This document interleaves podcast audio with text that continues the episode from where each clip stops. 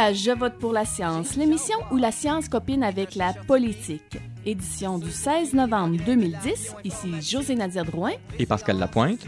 Cette semaine, combien vaut la biodiversité? se constitue la seule logique. On y parle de génome, de transcriptome et de splice. Pour commencer, un hommage à un politicien hors norme.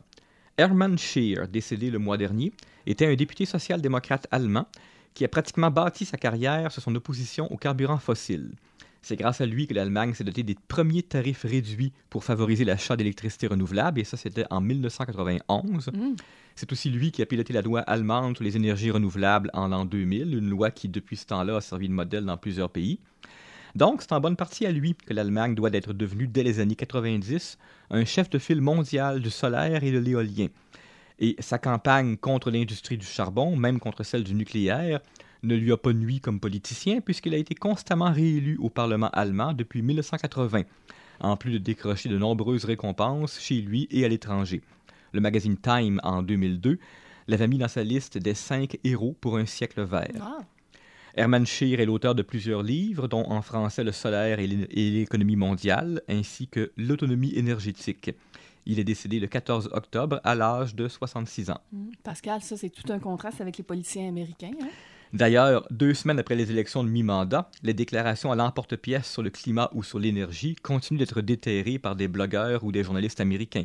Tu as par exemple trouvé un nommé John Shimkus de l'Illinois Oui, oui, il avait déclaré qu'il n'y avait pas de raison de s'inquiéter du réchauffement climatique puisque seul Dieu peut détruire la Terre et qu'il la détruira par un déluge. Alors, moins spectaculaire, il y a un nommé Joe Barton du Texas. Pendant la marée noire l'été dernier, il s'était excusé auprès des compagnies pétrolières parce qu'il trouvait qu'Obama était vraiment trop dur avec elles. Et il y a Fred Upton du Michigan qui a déclaré qu'il faudrait des audiences publiques pour enquêter sur les vilains climatologues. Le point commun à ces deux derniers politiciens, eh bien, ils sont tous les deux pressentis pour diriger le comité de la Chambre des représentants sur l'énergie, qui aura pour tâche, entre autres, de passer en revue le travail de l'Agence de protection de l'environnement et peut-être de limiter ses pouvoirs. Misère, hein? Ça augure mal pour la conférence de Cancun aussi sur les changements climatiques qui commence à la fin du mois. Là. Oui, et pourtant, et pourtant, malgré tout ça, les États-Unis continuent d'attirer certains des meilleurs chercheurs étrangers. Même en France, une étude vient de révéler qu'un petit exode des cerveaux, pas énorme, mais juste assez pour que les auteurs de l'étude déposent une série de recommandations pour essayer de faire en sorte que les futurs scientifiques français qui vont étudier aux États-Unis aient envie ensuite de revenir en France. Selon l'étude intitulée Les expatriés de l'enseignement supérieur français, entre 1985 et 2008, il y a 2700 étudiants français qui auraient fait leur doctorat aux États-Unis. Et de ce nombre, 70% seraient- se seraient ensuite installés là-bas. Oh, c'est beaucoup. Parmi les raisons, on mentionne à la première place les plus hauts salaires. Et parmi les désavantages, on semble juger que les scientifiques américains ne sont pas assez ouverts sur le reste du monde. Il n'y a pas de spécialistes des changements climatiques parmi les Français qui ont choisi de rester là? Ça, l'étude ne le dit pas. 2010 c'était l'année internationale de la biodiversité et alors qu'elle s'achève, on ne peut pas dire que le bilan là, soit vraiment très reluisant. Il y a une espèce animale sur cinq qui serait toujours menacée d'extinction. Les populations de mammifères, d'oiseaux, de reptiles et de poissons auraient décliné de 30 aussi pendant les 40 dernières années. Il existe pourtant une convention internationale sur la biodiversité signée par près de 200 pays en 1992. À la fin d'octobre avait lieu au Japon la rencontre annuelle de ces pays signataires et Pascal, pour les écologistes, il n'y avait pas vraiment beaucoup de raisons d'être optimiste. hein? Non, parce qu'aucun des objectifs de protection des écosystèmes qui avaient été fixés en 2002 n'a été atteint cette année. Il y a tout de même eu une entente de justesse sur de futures redevances à verser aux pays en voie de développement, mais cette entente était en, en préparation depuis 18 ans. Qu'il y ait un manque de volonté politique, c'est pas nouveau. Mais comment convaincre les politiciens et l'opinion publique que la protection des écosystèmes n'est pas juste une affaire d'écologistes? Peut-être en mettant un prix sur la nature. Ça, c'est l'idée que poursuivent depuis quelques années les économistes et d'autres chercheurs. Et le mois dernier, juste avant cette conférence au Japon, un document faisant le point là-dessus a été déposé. Ça s'intitule L'économie des écosystèmes et de la biodiversité, ou TEEB en anglais, TEEB. On peut y lire par exemple que rien que la conservation des forêts sauverait au moins 3700 milliards de dollars. Dominique Berthaud a suivi ce dossier. Il est professeur à l'Université du Québec à Rimouski, directeur de la chaire de recherche en conservation des écosystèmes nordiques. Je lui ai parlé au téléphone lundi matin. Alors, Monsieur Berthaud, comment fait-on pour chiffrer la valeur d'une forêt? Alors, dans une forêt, il y a certaines valeurs qui sont faciles à chiffrer, par exemple le bois d'œuvre ou le bois de chauffage, la fibre, les champignons, le gibier, tout ça, c'est des choses qu'on est habitué à échanger, puis pour lesquelles il y a des, des chiffres, des, des valeurs qui existent déjà. Mais dans une forêt, il y a beaucoup d'autres services aussi, comme la régulation du climat localement. Quand on, est, on habite près d'une forêt, le climat est plus humide. Euh, une forêt filtre l'eau, elle stocke du carbone, ce qui participe à la régulation du climat planétaire. Elle prévient l'érosion. Puis tout ça, on n'a pas de moyens faciles de les chiffrer. Même si la science de l'écologie nous dit que ce sont des services importants pour les humains, on ne sait pas exactement comment mettre une valeur dessus. Et les économistes, depuis euh, des dizaines d'années maintenant, travaillent sur ces questions-là. Et depuis euh, seulement quelques mois, le rapport TIB, euh, c'est un acronyme pour The Economics of Ecosystems and Biodiversity, c'est ce que vous avez introduit tout à l'heure. Ce rapport-là tente de donner des balises qui devraient permettre de recalibrer l'économie pour qu'on prenne en compte ces, autres valeurs des écosystèmes. Il y a quelque chose qui m'intrigue dans cette arrivée des économistes dans la discussion, c'est par le passé, on avait souvent coutume de dire que la nature était quelque chose d'intangible, d'inestimable. Est-ce qu'on en est rendu là? Est-ce qu'en 2010, effectivement, c'est la voie à suivre? On, on, doit parler le langage des économistes pour faire avancer le dossier de la, protection de la biodiversité? Ben, il y, aura toujours des choses qui seront intangibles et puis qu'on ne pourra pas mesurer. La valeur d'un endroit sacré, on ne pourra jamais mettre un prix dessus mais il reste qu'il y a quand même certaines choses, les choses dont je parlais avant, par exemple le, le, bénéfice qu'on retire d'un lot forestier qui filtre l'eau, ça, on est capable de mettre des prix dessus. Puis ça a déjà été fait, la ville de New York l'a fait, c'est un, exemple très célèbre. Donc, on peut au moins chiffrer certaines choses de manière à ce que cette valeur-là ne demeure pas invisible. Parce qu'en ce moment, les décisions, on les prend sur les, la, la, base des prix du marché, des taxes, des subventions, mais dans l'économie, il y a certaines valeurs qu'on ne prend pas en compte. Donc, il faut vraiment recalibrer cette boussole économique. Mais vous avez raison que c'est un outil, mais ce n'est pas un outil qui va régler nécessairement tous les problèmes. Mais au moins, c'est un outil qui pourrait permettre d'améliorer la manière dont on gère notre relation à la planète. Et vous m'aviez dit dans un courriel que le document TEB était une Bible pour les environnementalistes. Pouvez-vous nous dire qu'est-ce qu'il a de si important par rapport à ce qui l'a précédé? Ben, en fait, une, ça va devenir probablement une Bible pour les environnementalistes, mais aussi pour les économistes c'est euh, un, rapport qui est à l'intersection entre ces deux domaines scientifiques qui sont très vastes, les sciences de l'environnement et les sciences de l'économie. Et euh, ce que ce rapport-là change, c'est qu'il met des balises assez claires et puis il tente de faire tout le tour de la question d'une manière qui est euh, très très approfondie. Donc dans ce sens-là, maintenant, on a un, un document, puis d'ailleurs qui se décline en plusieurs rapports différents. Il y en a pour les, les, décideurs au niveau national, au niveau euh, local, régional, pour le grand public, pour les entreprises aussi. Donc on a maintenant une base qui est beaucoup plus euh, claire pour réfléchir à ces questions-là. On sait que ce ne sont pas seulement les environnementalistes qu'il faut convaincre, mais les politiciens dans, cette, ce, jeu-là. Il y a un rapport similaire en 2006, le rapport Stern, qui avait eu un, fait un gros, qui a eu un gros impact médiatique, mais on n'a pas l'impression, à moins que je me trompe, que ça a provoqué une prise de conscience politique encore l'heure qu'il est. Ben, je pense qu'on.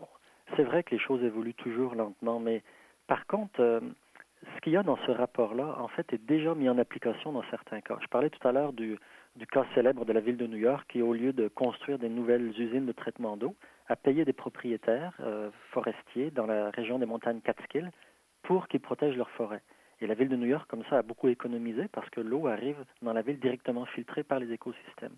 Mais il y a d'autres exemples au Mexique, en Inde, par exemple, au Mexique, depuis 2003, il y a un service de paiement pour les services écosystèmes forestiers à l'échelle nationale. C'est un peu l'équivalent, c'est-à-dire que les propriétaires qui conservent leur lot forestier reçoivent de l'argent qui vient des taxes de l'eau, qui vient des villes. Euh, en Inde aussi, on a ce genre de choses-là. Donc, euh, c'est pas quelque chose qui arrive de nulle part et puis qui est complètement nouveau. Mais par contre, il faut qu'on passe à une vitesse supérieure dans la, mise en œuvre.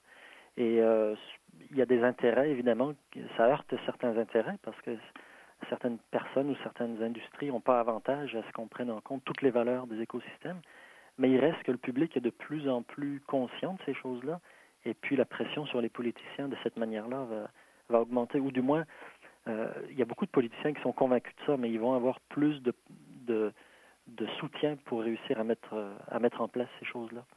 Savez-vous si dans le rapport TEB, on a pensé à la possibilité que ça ait l'effet inverse? Imaginons qu'on a mis une valeur X sur la forêt environnante et qu'un promoteur immobilier arrive avec un projet qui a une valeur monétaire plus élevée. est-ce que votre forêt vient pas de, de passer aux mains du formateur immobilier? Ben, c'est déjà ce qui se passe, en fait. C'est-à-dire que pour l'instant, en fait, dans ce rapport-là, toutes les, les, tout ce qui est préconisé devrait augmenter la valeur des écosystèmes et, et, rarement la diminuer. Et, mais c'est vrai que ça fait un petit peu frémir de penser que le, toute la nature entre dans le système capitaliste avec tous les abus qu'on n'arrête pas de dénoncer. En même temps, euh, donc il y a forcément besoin de bien réfléchir, mais il y a une phrase dans ce rapport-là que j'ai bien aimé, c'est que le fait de réfléchir à la valeur de la nature, ça nous oblige aussi à réfléchir à la nature des valeurs. Et là, on se rend compte qu'il y a beaucoup de choses dans la nature qui ont beaucoup de valeur, mais euh, qu'on n'a pas intégrées puis qu'on ne prend pas assez en compte. D'accord. Ben, en terminant, on vous le disiez tantôt que les choses évoluent lentement. Effectivement, en 2010, c'était l'année de la biodiversité. On peut avoir l'impression que les gens sont davantage conscientisés parce qu'il y a eu davantage d'activités. On en a un peu plus parlé, mais malgré ça, on a vu au Japon, que, à la conférence au Japon, qu'aucune des cibles que s'étaient fixées les pays en 2002 n'avait été atteinte et il était minuit moins une quand ils sont finalement arrivés à une entente. On aurait toutes les raisons du monde d'être pessimiste. Vous, comment est-ce que vous voyez l'avenir là-dessus? Mais l'important, c'est pas d'être optimiste ou pessimiste, c'est d'être déterminé. Mais c'est vrai qu'on peut voir le vide à moitié, euh, le, verre à moitié vide, et puis être très pessimiste. Ça, ça, vous avez raison. Euh, par contre, le verre est pas complètement vide, et puis il faut, euh, il faut être déterminé, et puis il faut toutes les. C'est un énorme changement quand même dans l'histoire de l'humanité de, de, prendre en compte ces, cette relation à la planète, et ça peut pas se faire simplement effectivement, admettre que la planète n'est pas infinie et qu'on doit vivre avec pendant très longtemps encore. Oui, on n'a pas le choix. C'est la, la seule qu'on a, puis on ne pourra pas s'en échapper. Alors, il faut apprendre à, gérer nos affaires euh, pour qu'on laisse à ceux qui vont suivre quelque chose qui, qui va leur permettre de vivre aussi bien que nous.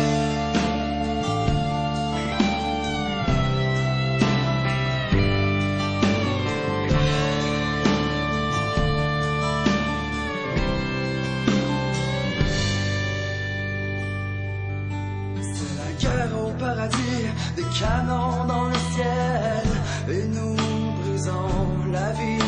C'est la terre qui s'affaiblit, toutes ces fleurs pour elle, elle marche, meurs aussi.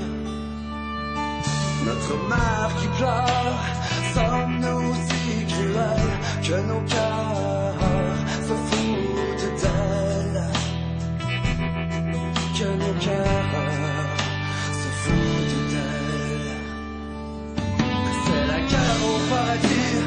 cannot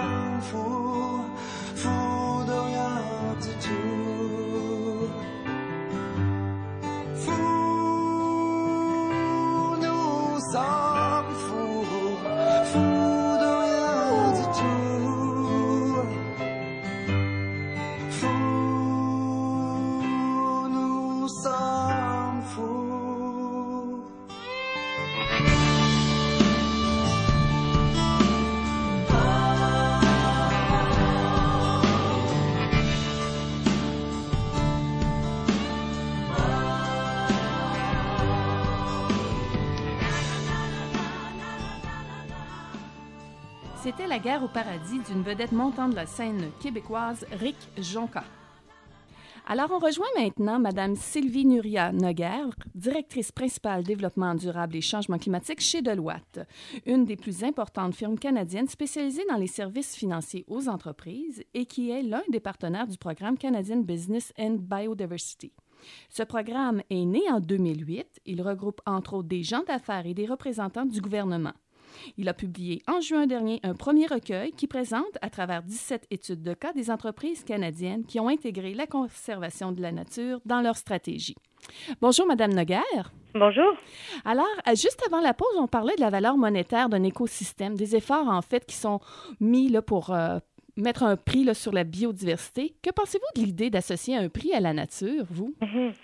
Alors euh, peut-être on peut on peut voir ça à deux niveaux. Déjà euh, au niveau personnel, il peut il peut y avoir un côté dérangeant. Je parle pas forcément de moi, mais je parle je pense aussi aux, aux auditeurs. Il peut y avoir oui. un côté qui dérange à l'idée de euh, donner une valeur monétaire à la biodiversité et à la nature en général parce que ça vient nous chercher dans notre relation individuelle à la nature. Cependant, si on se place en, en termes systémiques, et c'est ce qu'a fait le, c'est ce que fait le, pro- le, le rapport de l'ONU, euh, on, voit que le fait de, ne pas avoir attribué pendant toutes ces années du développement industriel euh, une valeur à- aux ressources naturelles et à, notre environnement euh, nous a un peu amené à la, situation dans laquelle nous sommes actuellement avec euh, des pertes sur euh, la, diversité biologique qui sont importantes. Alors, euh, le fait de déterminer une valeur à certains services écologiques, euh, comme le préconise le rapport du, de, de l'ONU, qui est en fait le rapport du TIB, hein, The Economic of euh, Ecosystem and Biodiversity, Mhm. euh, permet de finalement d'avoir leur juste sur euh, là où nous en sommes de, de l'utilisation de- des ressources naturelles. Un exemple concret, par exemple, si on donne une valeur à l'exploitation d'une forêt tropicale uniquement par la valeur du bois qu'on extrait, eh bien on va avoir un certain montant qui va justifier quelque part l'exploitation d'une forêt. Mhm. On associe les autres services écologiques euh, qu'assure cette forêt, en dehors simplement de, nous fournir du bois, c'est-à-dire des services de régulation du climat, des services de pollinisation, des services de purification d'eau et, euh, de maintien en bonne qualité de l'aquifère, alors et il devient tout à fait contre-productif d'exploiter le bois issu des forêts tropicales et, euh, dans ce cas la conservation de cette forêt tropicale est le meilleur investissement ou le meilleur, la meilleure utilisation que nous puissions faire du, du capital naturel. Euh, donc ça c'est un, c'est un point important que fait ressortir euh, euh, ce rapport. Oui. Maintenant, donner une valeur à la biodiversité, c'est nécessaire au niveau macro, mais au niveau local, ça n'est pas suffisant. Il y a aussi besoin de suivre quel est l'état de la biodiversité par le biais d'indicateurs autres que des indicateurs purement économiques. Donc à, à la fois dans Oui. la, Mhm. la surveillance de- des populations, d'espèces ou de, ou, ou de la faune et la flore qui, qui nous entourent. Madame Noguer, je mentionnais en vous présentant que la firme Deloitte avait publié plus tôt là, cette année un recueil qui présentait des entreprises canadiennes ayant intégré la conservation de la nature dans leur stratégie. Quel est votre objectif avec ce recueil d'études de cas? Alors, le, le, le Conseil canadien des entreprises et biodiversité, en anglais le Canadian Business and Biodiversity Council, euh, a publié en fait deux recueils. Un, un recueil en juin dernier, euh, qui est effectivement euh, qui rassemble euh, 17 études de cas pratiques euh, de bonnes pratiques d'entreprise dans neuf secteurs différents. L'objectif était vraiment de montrer que c'est possible, que des entreprises peuvent se mobiliser euh, pour mettre en place des pratiques qui sont à, à différents niveaux, soit des, des, pla- des pratiques en termes de système de gestion, de la- des, des aspects de biodiversité, ou bien des projets de recherche, ou bien des, projets pilotes sur euh, leur chaîne d'approvisionnement, par exemple, et que ça, c'est valable pour différents secteurs. Donc, c'était vraiment de montrer quelques exemples et, créer un effet d'entraînement euh, auprès bah, d'une population plus large d'entreprises, euh, bien sûr des grandes entreprises, mais aussi et surtout les, plus petites entreprises. Donc ça, c'est ce qui a été publié en juin. Et puis très récemment, euh, à l'occasion de justement de la conférence des partis à Nagoya, des représentants du, du CBBC se sont rendus sur place et ont euh, promu le lancement, dans, dans le cadre de, de la délégation canadienne, ont promu le lancement du, des premières lignes directrices pour les entreprises canadiennes en matière d'intégration de la biodiversité dans leur, euh, dans leur pratique d'affaires. Ah. Mais d'après votre compréhension là, des initiatives qui sont compilées dans le recueil, jusqu'où les entreprises seraient-elles prêtes à aller là, pour préserver la biodiversité? Est-ce que vous pourriez nous donner un exemple d'une entreprise qui serait allée encore plus loin de ce quoi on aurait pu s'attendre dans un con- contexte là, économique euh, normal? Alors, disons, plutôt que de donner un exemple, je vais parler déjà des, des motivations. En fait, les, Oui. les entreprises hein, euh, La perception du public face aux entreprises là, posant parfois ces gestes peut être parfois ambigu. là. On peut se demander, par exemple, si le but de ces entreprises n'est pas parfois purement marketing. Comment leur démontrer que leur implication est réelle? Alors, euh, pour voir quelles sont les entreprises qui, qui, qui intègrent plus la biodiversité, j'allais dire de façon euh, marketing, ou celles qui l'intègrent réellement dans leurs activités, je dirais une des meilleures choses à faire est de regarder leur, euh, leur rapport, leur- soit leur rapport annuel, soit leur rapport de développement durable, et de voir comment est déclinée la prise en compte de la biodiversité vraiment dans la politique de l'entreprise. Hein, est-ce qu'il y a une politique de conservation de la biodiversité? Est-ce que cette politique est publique? Est-ce qu'il y a des objectifs clairs et précis? Est-ce que euh, des actions concrètes ont été mises en place? Est-ce qu'il y a des partenariats euh, avec les associations ou avec des universités euh, on, on, sait très bien que tous les enjeux de biodiversité sont très complexes et que et ça demande un certain niveau d'expertise et de connaissance qui n'est pas toujours euh, complet au sein de l'entreprise. Donc elles s'appuient, elles font appel à des, des, universités ou parfois des associations qui connaissent euh, les sujets qui, sur lesquels elles traitent. Mm. Merci beaucoup pour cette entrevue, Madame Naguère. Merci beaucoup. Au revoir. Au revoir.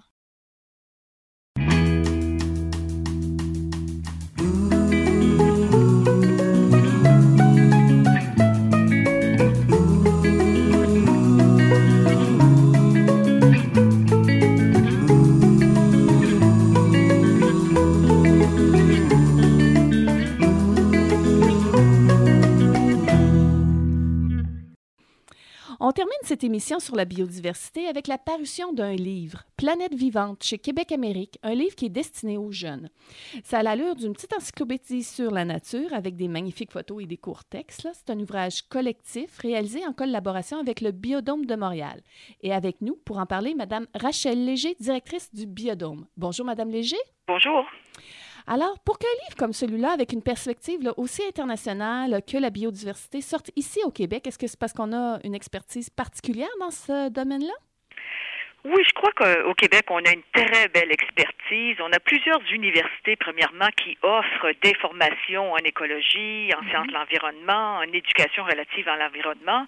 Et euh, on n'a qu'à penser à de grands écologistes qui gravitent au Québec, euh, Stephen Guilbeault, Bernard Voyer, Laure Varidel, euh, Richard Desjardins, Hubert Reeves, j'en nomme quelques-uns, qui sont dans, dans différents domaines, mais qui, à leur façon, sont capables de faire passer des messages, soit par des conférences, des, des, euh, des expéditions ou des films. Mais je crois qu'on a une très, très belle expertise, très variée au Québec. L'intention de ce livre-là est de conscientiser les jeunes. Hein? Il s'adresse aux jeunes, encyclopédie. Est-ce que le livre est encore un bon véhicule, selon vous, pour faire ça en 2010? Est-ce que vous craignez pas, là, parce que les est-ce que vous ne craignez pas parce que les jeunes sont tellement habitués à utiliser Google qu'ils se sentent un petit peu moins interpellés par une encyclopédie papier? Je crois que le livre a encore sa place. J'espère que oui. le livre a encore une grande place, mais il est évident qu'aujourd'hui, on ne peut pas avoir un véhicule. Ça prend une multitude de véhicules oui. et le livre en est un. Les films et les documentaires euh, en sont un autre. On peut avoir des conférences, on peut avoir euh, différentes façons d'attirer différents publics. Mais euh, les, les, enfants ont encore beaucoup de, de travail à faire, euh, des travaux scolaires, et ils vont avoir à se documenter. Et de plus en plus, moi j'ai des, des, enfants qui sont encore à l'école, et de plus en plus les, les professeurs demandent de chercher des sources autres que, oui. que justement l'Internet. Et ces livres-là viennent vraiment combler un manque présentement qu'il y a, qu'il y a au Québec. Mm -hmm. Il y a peut-être une déclinaison aussi possible sur le web. Oui, je crois qu'il y a des, euh, il y a justement des, des, des, projets pour ça, mais ça, j'ai peut-être un peu moins l'information à jour à savoir quelles seront les déclinaisons. Mais, mm -hmm. mais le livre est vraiment, c'est un, c'est un beau survol qui s'adresse à, à, tous les âges aussi. Mm -hmm. 2010, c'était l'année de la biodiversité. On peut avoir l'impression aussi que les gens sont davantage conscientisés, mais malgré ça, il n'y a aucune des cibles que c'était fixé les pays en 2002 qui a été atteinte. Il était minuit moins une quand ils sont arrivés à une entente de Nagoya. Comment voyez-vous l'avenir? Parce que j'imagine que vous êtes au courant un peu de toutes ces négociations-là et du dossier. Oui, oui, effectivement. Euh, bon, Nagoya s'enlignait un peu vers un échec et euh, à la dernière minute, je crois que les pays ont réalisé qu'il fallait euh, arriver à une entente. Euh, on parle de 18 000 participants de 193 pays et je crois que tout le monde qui était là était conscient de l'importance d'arriver à des solutions. Il est évident qu'il n'y a rien de parfait, mais au moins il y a des, des, des, des, stratégies pour 2020 qui -hmm. ont été adoptées, c'est-à-dire euh, des, des zones protégées terrestres de, qui seraient de 17 de zones protégées euh, comparativement à 13% actuellement, 10% euh, de zones marines qu'on pourrait protéger dans le monde comparativement à 1% C'est sûr que c'est encore faible, 17% et 10% mais au moins c'est beaucoup mieux que ce qu'on a présentement. On a aussi euh, eu des, ententes sur le partage euh, juste et équitable des, avantages euh, de l'utilisation des ressources génétiques. Donc tous les profits que les compagnies pharmaceutiques et les grandes compagnies de, de, de, de parfums et de cosmétiques font à partir de plantes qui sont cultivées, qui sont finalement prises dans les pays du Sud. Mais là, le, le toute cette, cette richesse qui, qui, est, qui est finalement dans les pays du Nord pourrait être répartie aussi dans les pays du Sud, d'où viennent souvent les, euh, les ressources génétiques. Donc là aussi, il y a un partage euh, plus grand qui devrait se faire. Euh, on parle beaucoup de l'utilisation durable des, des composants de la biodiversité. Donc, bon, quel sera ça? C'est le plan pour 2020 qui a été accepté. Tout le monde a signé, sauf encore les États-Unis, malheureusement. Mais est-ce qu'en 2020, on, on va se dire bon, bon on a réussi ou on n'a pas réussi, c'est là finalement. On, on, a on a signé sur euh, un projet, sur une, une, stratégie, mais maintenant il faut l'atteindre cette stratégie-là. Mais c'est quand même des, des, belles nouvelles parce que les nouvelles deux jours avant la fin de Nagoya, c'était qu'il n'y aurait pas d'entente. Là au moins il y a des ententes signées. À partir du moment où on a des ententes signées, on devrait avoir certains résultats. Donc vous êtes assez positif. Il faut garder espoir parce que sinon sinon, c'est quoi la solution? Non, et, comme je disais tout à l'heure, j'ai des jeunes, jeunes, enfants, il faut garder espoir, il faut... Euh, non, je crois qu'il y a des grands pas qui, ont, qui ont été franchis. Euh, je crois qu'il y a beaucoup, on entend beaucoup, beaucoup plus les gens se mobiliser si on pense au gaz de schiste euh, au Québec. Donc, on sent que les gens veulent qu'il y ait quelque chose qui se passe et je crois qu'on est dans un mouvement présentement. On dit plus dans 10 ans, dans 20 ans, ils vont, il va arriver ça. On est maintenant là, là, il faut faire quelque chose aujourd'hui maintenant. Et je crois que les gens sont rendus là. Merci beaucoup, Madame Léger. Ça me fait bien plaisir. Alors, je rappelle que votre livre s'intitule Planète vivante. Il a été publié chez Québec Amérique avec le concours des Muséums Nature de Montréal. Merci.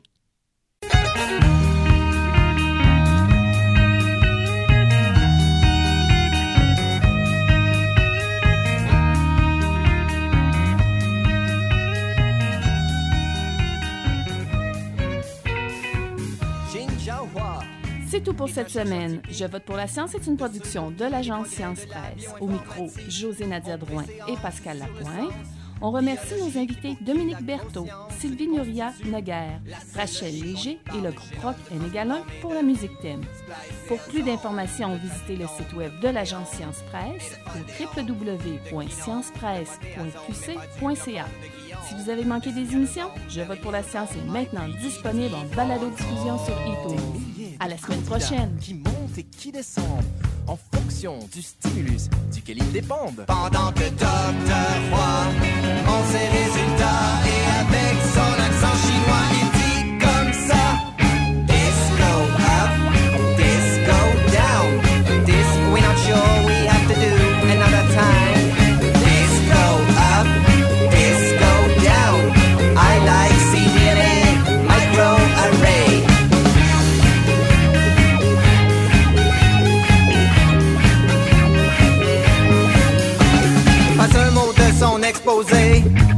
En français, même chose depuis qu'il est engagé.